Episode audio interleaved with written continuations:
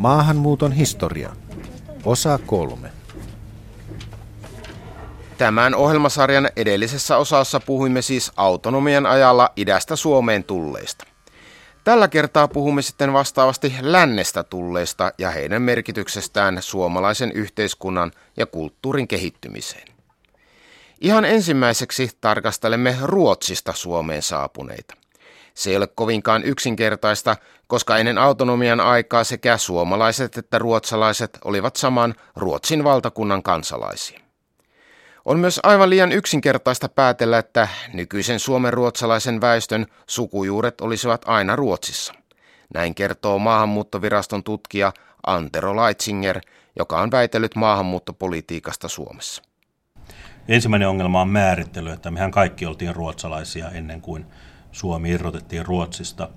Ja sellaiset suvut kuin Ruuneberi on tullut 1700-luvulla nykyisestä Ruotsista nykyisen Suomen alueelle, mutta he muuttivat silloin oman valtakuntansa sisällä. Ja on erittäin vaikeaa erottaa ruotsalaisten maahanmuuttoa ja, ja sitä vanhaa suomen ruotsalaista asutusta, mikä Suomessa on ollut iät ja ajat. 1800-luvulla ruotsalaisilta vaadittiin sitten oleskelulupia ja, ja kansalaisuuden anomista, mutta kun heillä nimet olivat samantapaisia kuin suomalaisilla, niin he hyvin nopeasti sulautuivat Suomen kantaväestöön. Eli vaikka meillä tilastojen perusteella kyllä ruotsalaiset näkyvät, että, että he ovat, heitä oli, he olivat suurin ryhmä ulkomaalaisia luonnollisesti, jotka Suomen kansalaisuutta saivat, mutta sitten kun niitä nimiä käy läpi, niin sieltä on hyvin vaikea bongata mitään tuttuja nimiä, koska tuntuu jotenkin, että ne ei sillä tavalla erotu tavallisesta suomalaisesta nimistöstä. Ja tämä on asia, jota ei, ei Suomessa ole tutkittu, että kuinka paljon nykyisessä suomen ruotsalaisessa väestössä on sitä vanhaa ruotsalaista väestöä, kuinka paljon Ruotsista muuttaneita, kuinka paljon on suomalaisia, jotka vaihtoivat kieltä ruotsiksi, tai sitten muita ulkomaalaisia. Esimerkiksi monet saksalaiset, tanskalaisista puhumattakaan, ymmärrettävästi opettelevat mieluummin ruotsia kuin suomea, kun Helsinki vuoteen 1900 asti oli, oli enemmän ruotsin kuin, kuin suomen kielinen, niin jos halusi kauppiaksi tai, tai jotain sellaista ammattia harjoittaa, mikä edellytti kaupungeissa asumista tai toimimista, niin, niin tietysti ruotsi oli silloin se hyödyllisempikin kieli. Se oli helpompi oppia, siitä oli enemmän hyötyä. Miksi vaivautua opiskelemaan suomea?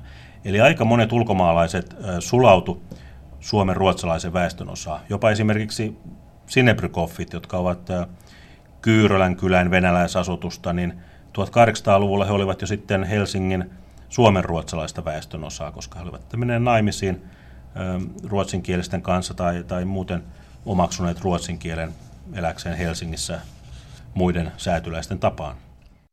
Ruotsinkielisten sukunimen alkuperän tutkimista monimutkaistaa vielä se, että sukunimiä on aikojen saatossa sekä ruotsalaistettu että suomennettu. Yksi asia, joka vaikeuttaa ulkomaalaisten sukujen tunnistamista on sukunimet. Suomessa suomalaisetkin ottivat ruotsalaisia nimiä 1800-luvulla vielä. Sotilassuvut, Svärd, Stolte-tyyppiset nimet, tyypillisesti tämmöiset lyhyet sotilaalliset nimet olivat yleensä suomalaisten sotilaiden ja heidän jälkeläistensä nimiä. Ja sitten säätyläisväestö otti erilaisia latinalais- tai kreikkalaistyyppisiä nimiä. Joku kajaanilainen saattoi olla Kajaanus tai Kajander, sen jälkeen kun hän oli Turun yliopistossa kreikkaa tai latinaa opiskellut.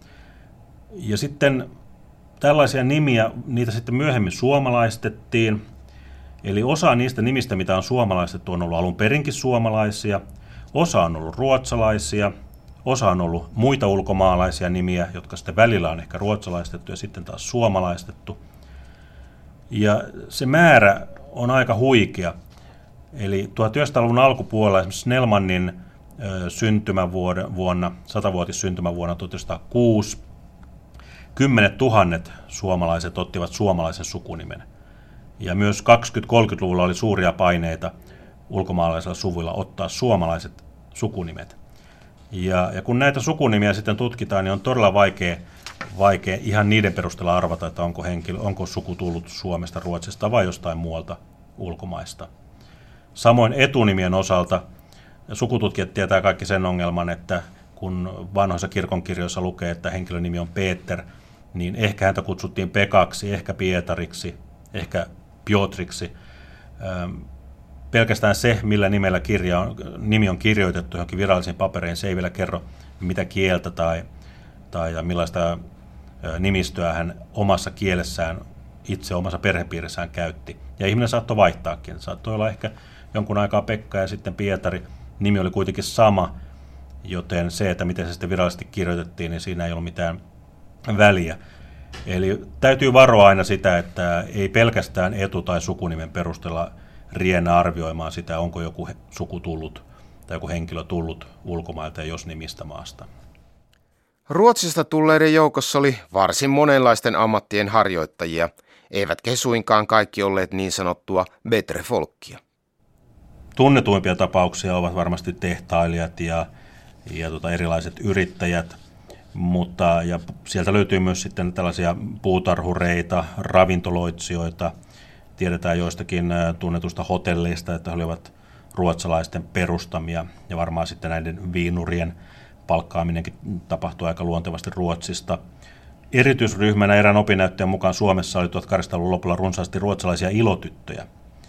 Joten voi kyllä kuvitella, että ruotsalaisissa on varmasti ollut eri ammattien edustajia ja aika paljon, mä uskoisin, että on ollut sellaisia ihmisiä, jotka Ruotsissa jostain syystä eivät tulleet toimeen ja kokeilivat sitten onneaan Suomessa, että, että en usko, että siellä tätä niin sanottua betrefolkkia tuli Suomeen, vaan kyllä – enimmäkseen he ovat olleet eri alojen ammattilaisia ja, ja ehkä ihan heikostikin koulutettuja ihmisiä, jotka jostain syystä ovat todenneet, että Suomessa voisi yrittää paremmin kuin Ruotsissa ja ovat sitten saattaneet Suomessa menestyä niin hyvin, että ovat tänne jääneet. Mutta tarkastellaanpa välillä aikalaiskuvausta aiheesta. Sakari Topelius kertoi vuonna 1875 ilmestyneessä maamekirjassaan myös Suomen maan ruotsalaista asukkaista. Eivät kaikki meidän maamme pojat ja tyttäret ole sukuisin karjalaisista ja hämäläisistä. Kun me matkustamme pitkin Suomen eteläisiä ja läntisiä rannikoita, tahi kun me purjehdimme ulos saaristoihin, näemme me toiset asukkaat, jotka puhuvat toista kieltä ja erkaavat tavoissa ja luonnossa suomalaisista asukkaista. Nämä rannikkoasukkaat ovat sukuisin Ruotsista ja puhuvat ruotsalaista kieltänsä, niin kuin muutamat suomalaista sukuperää Ruotsissa puhuvat suomalaista kieltään. Mutta kun he ovat muuttaneet tänne jo kaukaisina muinaisaikoina ja sitten monta vuosisataa eläneet ja taistelleet Suomen muiden asukasten vieressä, kun he rakastavat maatamme ja tunnustavat maamme omaksi isänmaakseen eivätkä ollenkaan tahdo enää erkauda tästä, ovat he kasvaneet kiinni Suomen kansaan ja ovat tässä mielessä suomalaisia niin kuin me kaikki. Ne ovat henkineen ja sieluineen meidät, ja mitä kieltä tahansa suu puhuu, on täällä ainoastaan yksi kansa yhdellä sydämellä isänmaata varten. Entisinä aikoina ovat meidän maamme ruotsalaiset asukkaat olleet taitavammat kuin suomalaiset asukkaat ja siksi pitäneet itseään jotakin parempina. Sillä Ruotsi on vallinnut Suomea ei ainoastaan suuremmalla vallallaan, vaan vielä enemmän aikuisemmalla ja pitemmälle ennittäneellä sivistyksellä. Nyt Suomen ei enää ollessa Ruotsin kanssa yhteydessä on paljon toisella tavalla. Nyt kasvaa suomalainen väestö vuosittain opeissa ja nyt ovat kaikki toistensa vertaiset. Näin siis Sakari Topelius. Lukijana oli Marko Pulkkinen. Kuinka paljon ruotsalaisia sitten muutti Suomeen?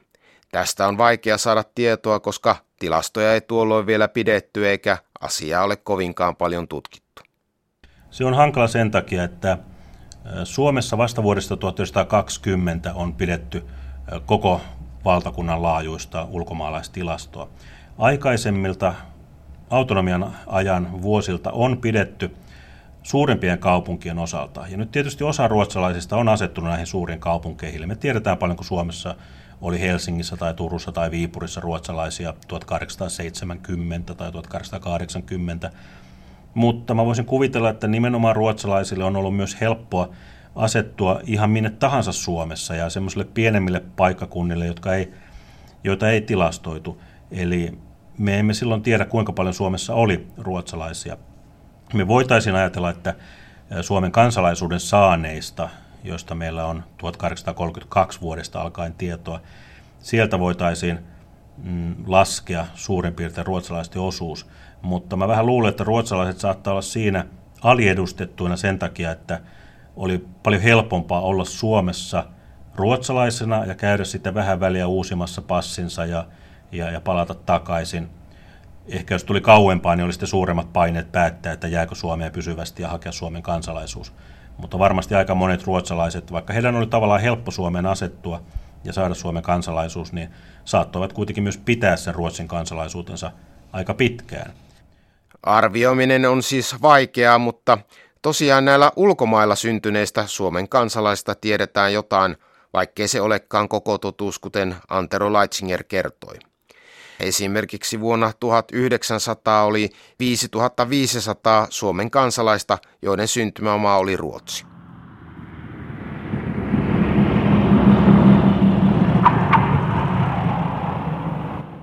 Ruotsin lisäksi Suomeen päädyttiin muistakin Pohjoismaista, lähinnä Norjasta.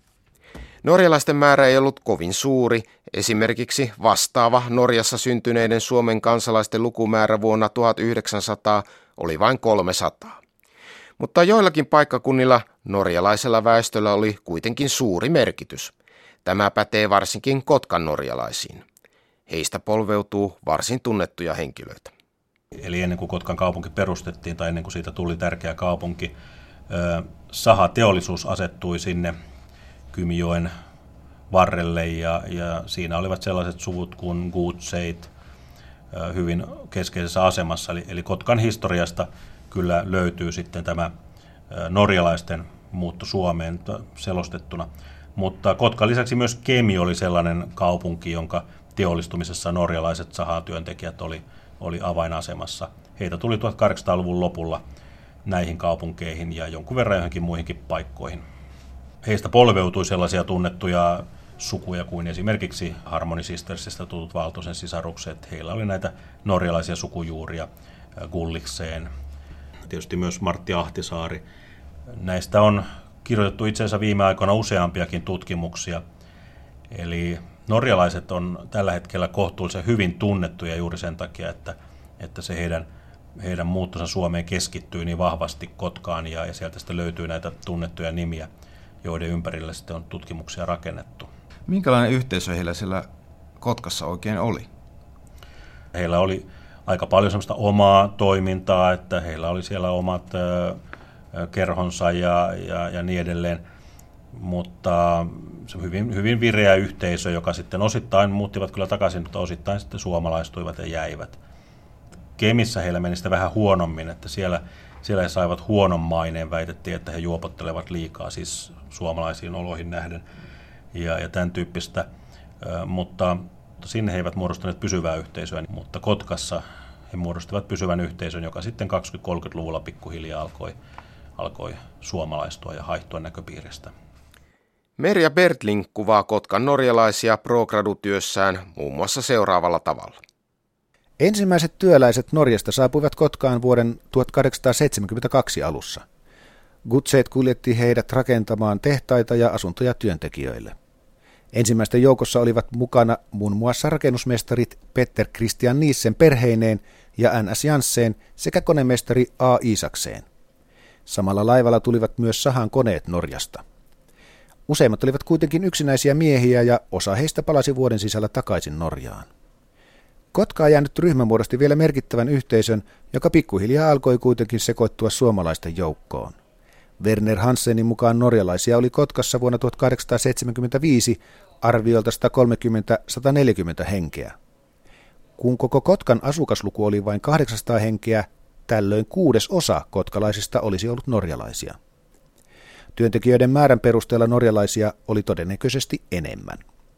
Parhaimmillaan 1870-luvun lopulla norjalaisia on ollut yli 200 henkeä. Laman jälkeen norjalaisten määrä hieman laski.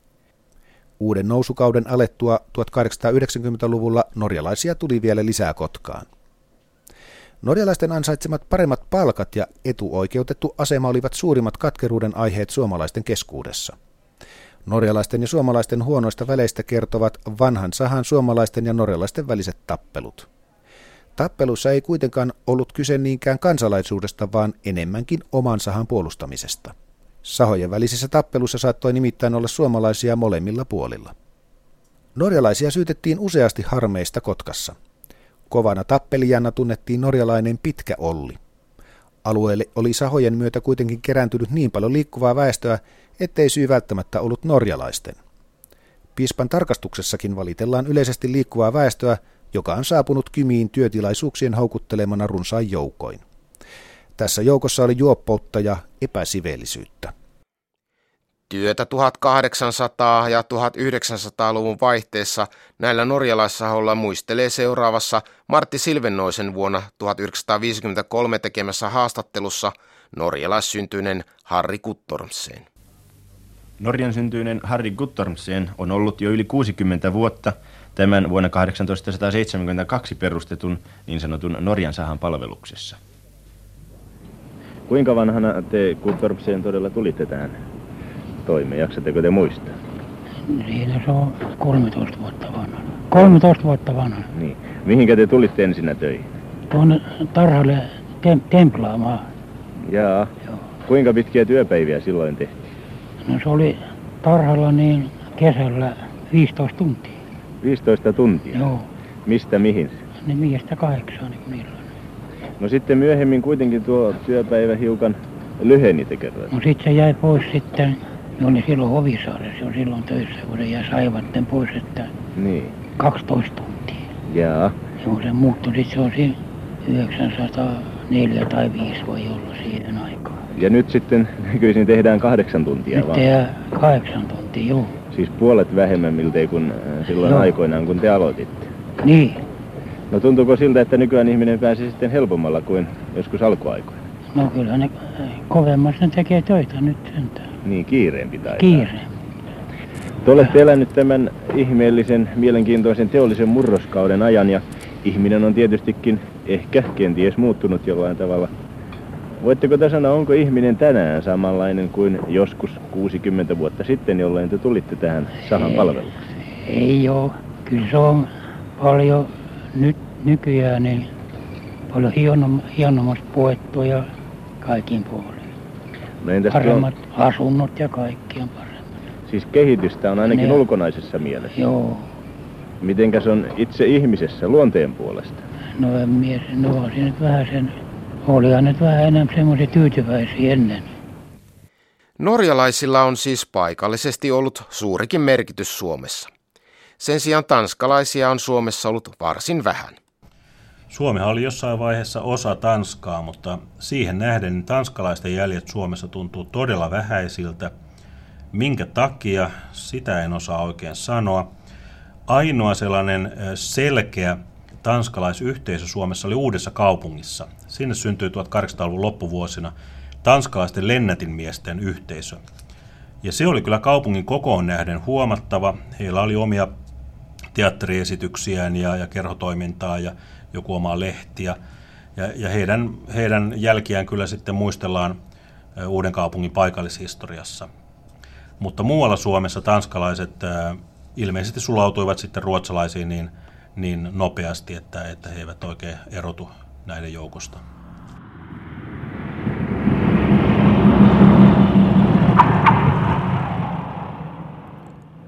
Siirrytäänpä seuraavaksi saksalaisiin. Heitähän on liikkunut joka puolella Eurooppaa. Merkkejä saksalaisista nykyisen Suomen alueella on jo keskiajalta. Muun muassa kalparitareiden kerrotaan käyneen 1200-luvulla Vuoksen rannoilla. Mutta kun puhutaan saksalaisista, on aina vähän epäselvää, keitä oikeastaan tarkoitetaan. Saksa oli 1800-luvun puoliväliin asti monta valtiota, joten joskus voi olla vähän vaikea sanoa, että kun puhutaan saksalaisista, niin tarkoitetaanko nykyisen Saksan alueelta tai edes jonkun 1800-luvun lopun ajan rajojen sisällä olleita ihmisiä vai tarkoitetaanko saksan kielisiä, esimerkiksi Baltian saksalaisia, jotka saattoivat olla ehkä, ehkä jo 1200-luvulta ö, Saksasta Baltiaan muuttaneita voidaan myös tarkoittaa sveitsiläisiä ja itävaltalaisia, jos, jos pysytään ihan tarkasti kielessä. Eli näistä saksalaisista ei aina ihan varmuudella tiedetä, että, että mistä he ovat kotoisin, keitä he oikeastaan olivat. Saksan kieli oli tärkeä varsinkin sen takia, että, että oli tätä hansakauppaa, ja varsinkin tuolla Virossa saksalaiset oli merkittävässä asemassa. Ja sitten kun Viipurin lääni ja Viro molemmat liitettiin 1721 Venäjään, niin siinä vaiheessa Virossa korostui sitten tämä saksalaisten merkitys. Ja tästä on kyllä Robert Schweitzer on tehnyt erinomaisen tutkimuksen tästä Viipurin saksalaisväestöstä heidän toiminnastaan. Heillä oli siellä oma kirkko ja heillä oli, heillä oli tota, kaiken näköistä lehtiä, useita lehtiä. Ja sitten myös kaupunginvaltuuston tai kaupunginhallituksen kokouskielenä käytettiin Saksaa. Eli tuolla Viipurissa Saksa oli, oli hyvin vahva. Ja mä uskoisin, että se johtuu osittain siitä, että, että oli näitä yhteyksiä tuonne tonne Baltiaan päin. Viipuria ehkä lukuun ottamatta Suomeen ei kuitenkaan koskaan muodostunut samanlaista saksalaista yläluokkaa kuin Baltiaan, ja se onkin yksi merkittävä ero Suomen ja Viron välillä. Muistan semmoisen poliittisen historian seminaarin aikana tuolta yliopistosta, missä Osmo Jussila korosti sitä, kuinka Viron saksalaiset olivat aivan erilaisessa asemassa kuin Suomen ruotsalaiset. Mutta mä uskoisin, että tässä on jonkun verran sitä, että, että tavallaan tuolla Virossa sitten itsenäistyessä niin saksalaisten roolia ajettiin alas ja kun, kun toisen maailmansodan aikana Saksa myös evakuoi saksalaisen väestön Virosta pois, niin, niin heidät on sitten pyyhitty pois Viron historiasta. Ehkä tänä päivänä on löydetty vähän enemmän sitten sellaista tasapuolisuutta nähdä, että, että ei ne saksalaiset nyt ollut pelkästään mikään sortajaryhmä, sellainen yläluokka, joka olisi tukahduttanut Viron Viron kansallista kehitystä, vaan monet saksalaisethan Virossa olivat nimenomaan luomassa sitä virolaista kansallista kirjallisuutta ja kirjakieltä ja, ja muuta 1800-luvulla. Ihan samalla tavalla kuin Suomessakin Suomen ruotsalaiset olivat oikeastaan niitä, jotka ensimmäisenä ryhtyivät korostamaan suomalaisuutta, kehittämään suomen kieltä. Mutta Virossa ehkä sitten tämä saksalaisten erilaisuus korostui turhankin paljon. Voisi kuvitella, että mitä olisi tapahtunut, jos Neuvostoliitto olisi miehittänyt Suomen, niin siinä vaiheessa olisi varmasti Suomessa opetettu, että Mannerheim ja koko suomalainen porvaristo olivat täysin vierasta ruotsalaista yläluokkaa, jolla ei ollut mitään yhteistä suomalaisen talonpojan ja työläisen kanssa. Ja, ja se olisi ollut kuitenkin väärä, väärä käsitys. Että kyllä mä uskoisin, että, että se ero, mikä syntyi, että Suomessa ruotsinkielinen väestö oli tavallaan niin kuin hyvin läheisessä tekemisissä suomenkielisen väestön kanssa ja auttoi suomen kielen elpymistä. Virossa taas sitten jossain vaiheessa nähtiin saksalaiset vieraina, sortaina, niin se on aika paljon tämmöistä poliittista jälkiviisastelua, ei ehkä välttämättä kuvaa sitä todellista tilannetta silloin omana aikanaan. Saksasta tulleiden joukossa oli monenlaisten ammattien edustajia, varsinkin kauppiaita, mutta myös sotilassukuja ja tietenkin oluentekijöitä. No siellä oli siis äh, tällaista Baltian saksalaista äh, sotilassukua ja sitten oli näitä hansakauppiaita tai muita kauppiaita. Varsinkin lyypekkiläiset, jotka tietysti olivat jo, jo Hansa-aikaan tärkeässä asemassa, niin, niin he, olivat, he olivat kauppiaita. Suomeen tuli erittäin paljon sellaisia sukuja kuin Stockman ja, ja tuota Stark Juhan ja, ja niin edelleen. Eli lyypekkiläisiä kauppiaita. No sitten oluen ystäviä ei välttämättä yllätä, että että meidän panimoteollisuuteen tuli bayerilaisia. Ja sitten jostain syystä näyttäisi siltä, että Saksista tuli Suomeen muusikoita. Sitä en kyllä tiedä miksi, mutta he, heidän osuutensa jotenkin korostuu siinä. Saksa oli monipuolinen maa ja suurin osa Suomeen tulleista saksalaisista tuli Saksan pohjoisosista, tietysti ihan maantieteellistäkin syistä, ja sen takia, että olivat sitten myös luterilaisia. Mutta bayerilaiset oluenpanijat on ehkä suurin poikkeus. He olivat katolilaisia ja siinä mielessä hyvin epätyypillisiä saksalaisia siirtolaisia. Kävikö äh, saksalaisille vähän samalla tavalla kuin pohjoismaista muuttaneille, eli ruotsalaistuivatko he? Kyllä, mutta luulen, että johtui aika paljon myös siitä, että, että saksalaiset tuli nimenomaan kauppiaina kaupunkeihin tai käsityöntekijöinä kaupunkeihin, ja kaupungit oli ruotsinkielisiä. Sitten esimerkiksi tällaiset ryhmät kuin bayerilaiset juustontekijät tai äh, bayerilaiset oluenpanijat tai sitten sveitsiläiset juustontekijät, jotka tuli saksankielisestä Sveitsistä, niin he menivät Suomessa maaseudulle. Ja siellä he kyllä sitten suomalaistuvat, ottivat suomen kielen. Eli ei se välttämättä johtunut siitä, että he olivat saksasta ja ruotsin kieli oli helpompi oppia. Se saattoi johtua ihan siitä, että jos he asettuivat kaupunkiin, niin sitten he ruotsalaistuivat, paitsi Viipurissa, jossa oli, oli helppo pysyä saksalaisena, ehkä myös Helsingissä, jossa oli oma, oma kirkko 1800-luvun puolivälin jälkeen. Mutta jos saksalaiset suvut, tosiaan niin kuin nämä bayerilaiset oluenpanijat ja sveitsiläiset juustontekijät menivät Suomen maaseudulle, niin kyllähän siellä sitten oppivat suomen kielen. Katsotaanpa taas, mitä aikalaiset saksalaista sanoivat. Suomen tietokirjallisuuden uranuurtaja Antero Varelius kuvaili Suomen saksalaisia vuonna 1847. Saksalaiset asuvat kauppiaina ja elinkeinoharjoittajina kaupungeissa. Heitä on eniten Viipurissa. Toiseksi eniten heitä on Helsingissä ja Turussa ja vain muutamia harvoja asuu siellä täällä ympäri maata. Maaseudulla he ovat tavallisimmin töissä jalostuslaitoksissa, kuten kutomoissa, vaatetustehtaissa ja mekaanisissa työpajoissa. Kaikkina aikoina heitä on tullut maahan yksin ja perheittäin. Heidän jälkeläisensä ovat sitten sekoittuneet ja sulautuneet ruotsalaisiin ja suomalaisiin ja kadottaneet kansallisuutensa niin, että nyttemmin ainoastaan nimet, kuten Freitag ja Wickman, ovat jäljellä. Varsin monilla kaikkiin yhteiskuntaluokkiin kuuluvilla Suomen kansalaisilla on saksalainen nimi. On kuitenkin huomautettava, ettei heillä kaikilla ole saksalaista kantaisää, vaan ruotsalaiset ja suomalaiset ovat usein turhamaisuuden vuoksi ottaneet saksalaisen nimen. Jos siis varjelusta on uskominen, niin voisi olettaa, että saksalaisuus oli tuolloin varsin kovassa kurssissa. Ja kyllähän Suomen historiasta näitä saksalaisperäisiä merkkihenkilöitä löytyykin. No jos ajatellaan Suomen historiaa tällainen kuin kansallishengen kannalta, niin, niin meidän kansallislaulu on Fredrik Passiuksen säveltämä. Hän oli saksalainen. Itse asiassa hänestä ei tarkkaan tiedetä, milloin hän sai Suomen kansalaisuuden. Hänen veljensä kyllä haki, sai Suomen kansalaisuuden hakemuksesta, mutta Fredrik Passius ilmeisesti sai sen virkansa perusteella – mutta tästä, on, tästä ei löydy niin kuin dokumenttia, sitä on hänen elämänkertakirjoittajansakin yrittäneet selvittää. Mutta Paasiuksen suku tuli Suomeen ja asettui tänne. Ja sitten sieltä löytyy meidän pääkaupungimme Empire Keskustan suunnittelija Johan Karl Ludwig Engel. Hän oli Saksasta tullut, tuli Tallinnan kautta Suomeen ja jäi sitten tänne – sitten tietysti Helsingin keskustassa maamerkkejä on Stockmannin tavaratalo. Heinrich Franz Georg Stockmann tuli Lübeckistä Suomeen, muistaakseni alun perin myymään lasitavaraa ja sitten se lasikauppa laajeni tavarataloksi. Ja tietysti jokainen suomalainen tietää, että me olemme kahvikansaa ja, ja tunnemme Paulikin kahvin. Gustav Wilhelm Paulik oli hänkin saksalaista sukua. Eli ihan jo tästä niin kuin suomalaisuuden ytimestä löytyy tällaisia tunnettuja saksalaisia sukuja. Ja, ja sitten löytyy paljon sellaisia sukuja, joista sitten ei, ei ehkä ihan äkkiseltä osaa sanoa, mitä he ovat tehneet, mutta, mutta he ovat suuri ryhmä.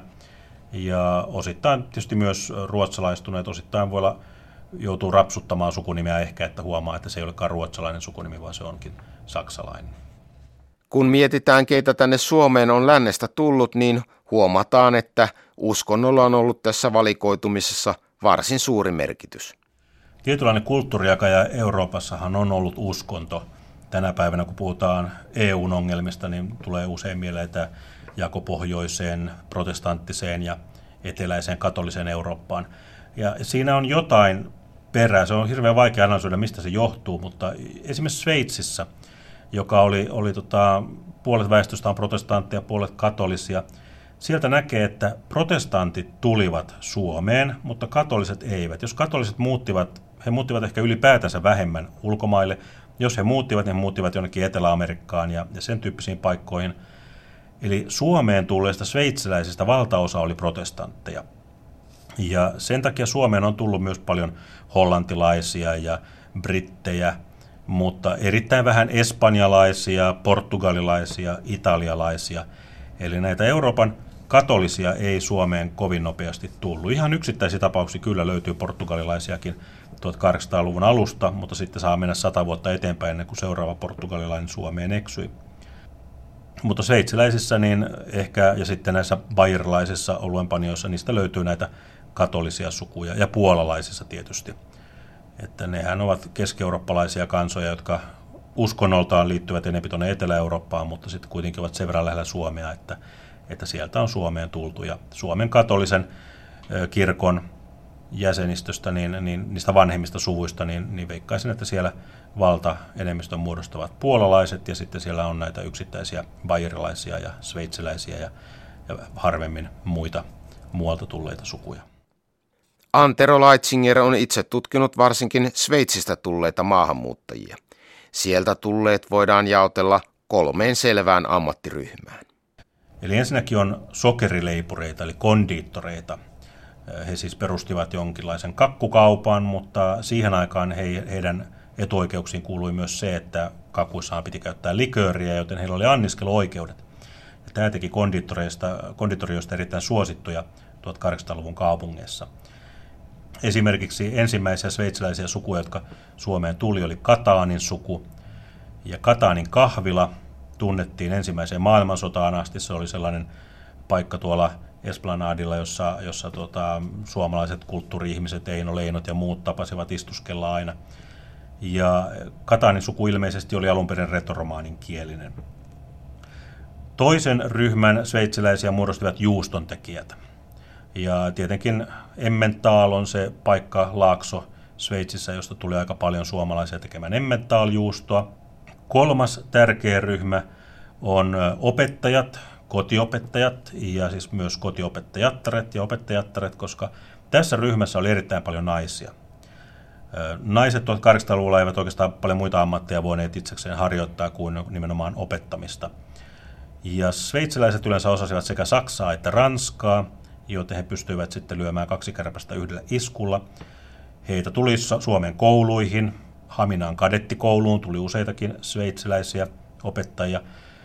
Pitää muistaa, että Haminan kadettikoulussa venäläisillä oli omat intressinsä siihen, ettei sinne tule ranskalaisia. Ranska oli vallankumouksen kehto ja Venäjän perivihollinen Napoleonin ajoista lähtien jo jonkin aikaa. Ja sen takia sveitsiläiset olivat puolueettomina vaarattomampia. Jos tarvittiin ranskan kielen opettajaa, niin, niin sitten sveitsiläinen sai helpommin luvan kuin, kuin ranskalainen. Ja sitten näistä mä ottaisin esimerkkinä sellaisen nimen kuin Sophie Weber. Hän oli sveitsiläinen nainen, joka tuli Suomeen kotiopettajattareksi ja sitten opetti suomalaisessa koulussa. Ja hän palasi takaisin Sveitsiin. Mutta hänen suhteensa Suomeen ei suinkaan loppunut siihen, vaan hän kirjoitti Sveitsin lehdissä artikkeleita, joissa hän teki Suomea tunnetuksi. Kertoi sellaisesta kuuluisesta runo, runoilijasta kuin Runeberista, joka 1860-luvulla oli kuitenkin vielä aika tuntematon suuruus maailmalla. Hän kertoi niihin aikoihin, että Suomi on, on poikkeava alue muuhun Venäjään verrattuna ja Suomessa on omat lait ja omat tavat ja jonain päivänä Suomi voi vielä tulla itsenäiseksi. Tällaisia aika, aika yllättäviä ajatuksia, joita maailmalla ei kovin paljon, ei edes Suomessakaan ole uskallettu puhua tai ajatella, niin Sofi Weber näitä osasi ennustaa ja nyt herää kysymys sitten, mikä on ollut näiden opettajien ja kotiopettajien vaikutus Suomessa, koska sehän on ollut aika pitkälti tällaista kulttuurivaikutusta. Me usein ajatellaan, että ulkomaalaiset toi Suomeen jotain semmoista konkreettista osaamista, että tuli näitä kondiittoreita ja kakkuja ja juustoja ja niin edelleen.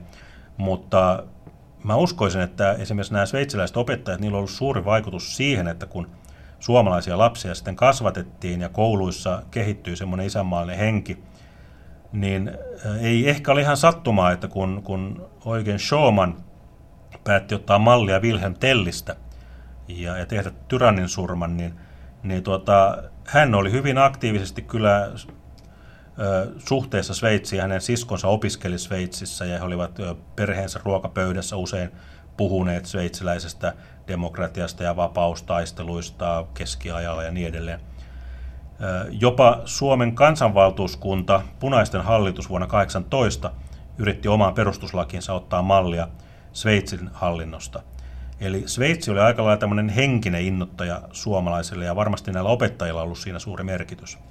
Mä mainitsisin vielä yhden nimen, eli Suomessa oleskelin muutamana kesänä kotiopettajana Nobel-kirjailija Spitteler, joka sai sitten Nobel-palkintonsa myöhemmin vuonna 1919, mutta hän muistelee omissa kirjoituksissaan, että hän ihastui Suomeen niin paljon, että harkitsi Suomen kansalaisuuden hakemista, ja hän julkaisi useampia aika hauskoja kertomuksia suomalaisesta ja, ja Suomesta, ja muun muassa käytti suomenkielisiä sanoja ja, ja tota, lauseita niissä, niissä omissa kertomuksissaan. Tämä Spitteler on meillä yllättävän tuntematon kirjailija, kun ottaa huomioon, että yleensä me ollaan hyvin kärkkäitä tietämään, että mitä ulkomaalaiset meistä ajattelee.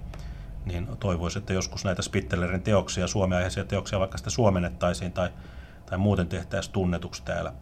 Eli tässä tuli joitakin sveitsiläisiä nimiä, ja sittenhän siellä on tietysti Öschia, jonka suku oli juuston tekijä, Fatser – ei kuulunut mihinkään näistä kolmesta tärkeimmästä ryhmästä, vaan hän oli turkkuri, kun hän Suomeen tuli, vaikka sitten hänen yksi poistaan sitten perusti konditorian. Mutta sieltä tuli sitten myös insinööreitä ja mekaanikkoja ja, ja niin edelleen. Kuten edellä jo todettiin, niin Etelä-Euroopan katolilaisista maista Suomeen tultiin varsin vähän, mutta kyllä sieltä joitakin sukuja on tännekin asti kuitenkin päätynyt. Ehkä tunnetun suku, italialainen suku tänä päivänä on Casa Grandet, mutta meillä on muitakin samana aikana Suomeen tulleita italialaisia sukuja. Ja nämä italialaiset, niin he aloittivat kaupustelemalla jäätelöä ja leluja.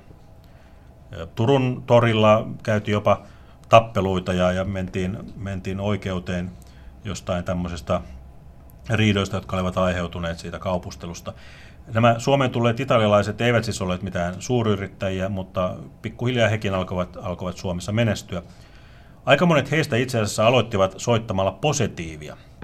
Ja nyt meistä voi tuntua, että sehän on sellainen hyvin tyypillinen italialainen ammatti. Siinä on jotain nostalgiaa, kun, kun positiivari soittelee ja, ja marakatti kerää rahaa yleisöltä. Mutta siihen aikaan itse asiassa 1800-luvulla, kun näitä italialaisia positiivareita Suomessa liikkui, niin heitä ei ollenkaan arvostettu. He eivät olleet mitään urbaanitaiteilijoita, vaan heitä pidettiin meluavina kerjäläisinä, jotka häiritsi kunnon kansalaisten yörauhaa ja ja teki kaikenlaista hassua temppua, jolla sitten huijattiin maalaisilta, jotka olivat kaupunkiin eksyneet, niin, niin ne vähätkin rahat pois. Kreikasta tuli Suomeen jonkun verran tupakan valmistajia. En tiedä, pidettikö tupakkaa silloin samanlaisena paheena kuin tänä päivänä, mutta he ansaitsevat ensin elatuksensa tekemällä tupakkaa, mutta sitten myöhemmin myös halvaa ja, ja muita makeisia.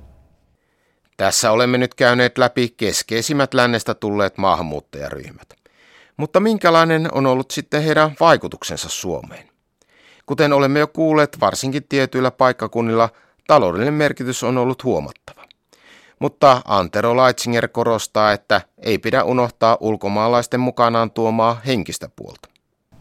Yleensä jos ajatellaan kokonaisvaltaisesti Suomen kannalta, niin silloin ulkomaalaiset marginalisoituu. Mutta sitten jos ajatellaan paikallisesti, niin Helsingin historiasta sieltä löytyy näitä nimiä, näitä, näitä Stockmannia ja, ja niin edelleen. Tampereelta Finlaysonin nimi on aivan oleellinen Tampereen kaupungin kehityksen kannalta. Uudessa kaupungissa on, on tämä aktiivinen ryhmä tanskalaisia lennätinmiehiä. Kotkassa on norjalaisia sahatyöntekijöitä ja, ja niin edelleen. Monilla Suomen paikkakunnilla tunnustetaan kyllä, että ulkomaalaisten merkitys siellä paikallisella tasolla oli tärkeä. Jos ne kaikki laskee yhteen, niin silloinhan tietysti myös heidän merkitys koko Suomen kannalta oli, oli aika suuri. Että kyllä mä uskoisin, että ulkomaalaisten merkitys Suomen teollistumisen kannalta ja Suomen kansainvälistymisen kannalta, ulkomaankaupan kehityksen kannalta 1800-luvun lopulla, se oli erittäin tärkeä ja, ja vaikka, vaikka ehkä moni suku oli sitten ehtinyt saada Suomen kansalaisuuden, niin siellä heidän taustallaan kuitenkin oli se, että he olivat ulkomailta tulleet, heillä oli näitä kontakteja, heillä oli kielitaitoa, ja jos kaikki nämä ulkomaalaissuvut poistettaisiin kuviosta, niin on vaikea erottaa, että miten Suomi sitten erottuisi Itä-Karjalasta. Että Itä-Karjalassahan jonkun verran jotain teollisuutta oli Petroskoissa, mutta, mutta aika pitkälti se pysyi sellaisena tuohivirsi-idyllinä 1900-luvun alkuun asti, kun taas Suomi oli kuitenkin jo silloin 1800-luvulla selkeästi avautunut, avautunut länteenpäin. Jos ajatellaan jotain ö, konditorioita Helsingissä, niin muistaakseni 1848 toukokuussa, kun ylioppilaat valmistautui viettämään Floran päivän juhlaa, niin silloin, silloin monet heistä istuivat sveitsiläisen perustamassa konditoriossa, lukivat siellä saksankielisiä lehtiä, joita ei ehkä muualle oltaisi tilattu, mutta sinne niitä tilattiin ja siellä niitä pystyi lukemaan. He lukivat Ranskan vallankumouksesta ja, ja he saivat siitä innoitusta ja sitten he lähtivät laulamaan maamme laulua, jonka Paasius oli, oli tuota säveltänyt.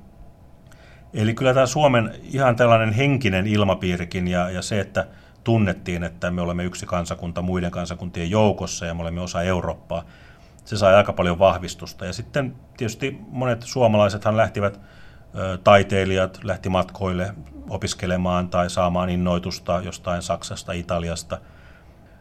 Ja sitten oli näitä suuria teollisuusyrityksiä, jotka rahoitettiin ulkomaisella pääomalla. Mutta aika harva ulkomaalainen tuli Suomeen sillä tavalla, että se raha olisi ollut taskussa. Eli ei voi sanoa, että, että ulkomaalainen pääoma olisi ollut tärkeässä ratkaisevassa asemassa, että ulkomaalaiset tulivat tänne rahan kanssa ja perustivat sitten firmoja, vaan kyllä se oli yleensä niin, että heillä oli sitä tietotaitoa. Ulkomaalaiset tulivat tänne harjoittamaan jotain semmoista ammattia, mikä ei ollut suomalaisille oikein tullut mieleen, että sellaistakin ammattia voisi harjoittaa. Suomalaiset olivat enimmäkseen maanviljelijöitä, me olimme kuitenkin maatalousyhteiskunta. Ja kun ulkomaalaiset toi näitä uusia, uusta osaamista ja uusia ammatteja, niin joillakin heillä sitten meni hyvin ja, ja sitten heiltä rupesi löytymään sitä pääomaa ja yritykset kasvoivat ja, ja liikevaihto kasvoi ja, ja niin edelleen. Eli tätä koko Suomen niin kuin, ulkomaalaisten pano, panosta Suomen talouteen, niin mun mielestä siinä ei saa, siitä ei saa erottaa sitä henkistä taustaa, joka oli se, että, ulkomaalaiset osasivat kieliä, olivat tottuneita matkustamaan, tiesivät, mitä muualla maailmassa tehdään – ja toivat sitä osaamistaan Suomeen ja sitä kautta sitten tuli, seurasi myös sitten pääomaa ja rahaa ja vaurautta.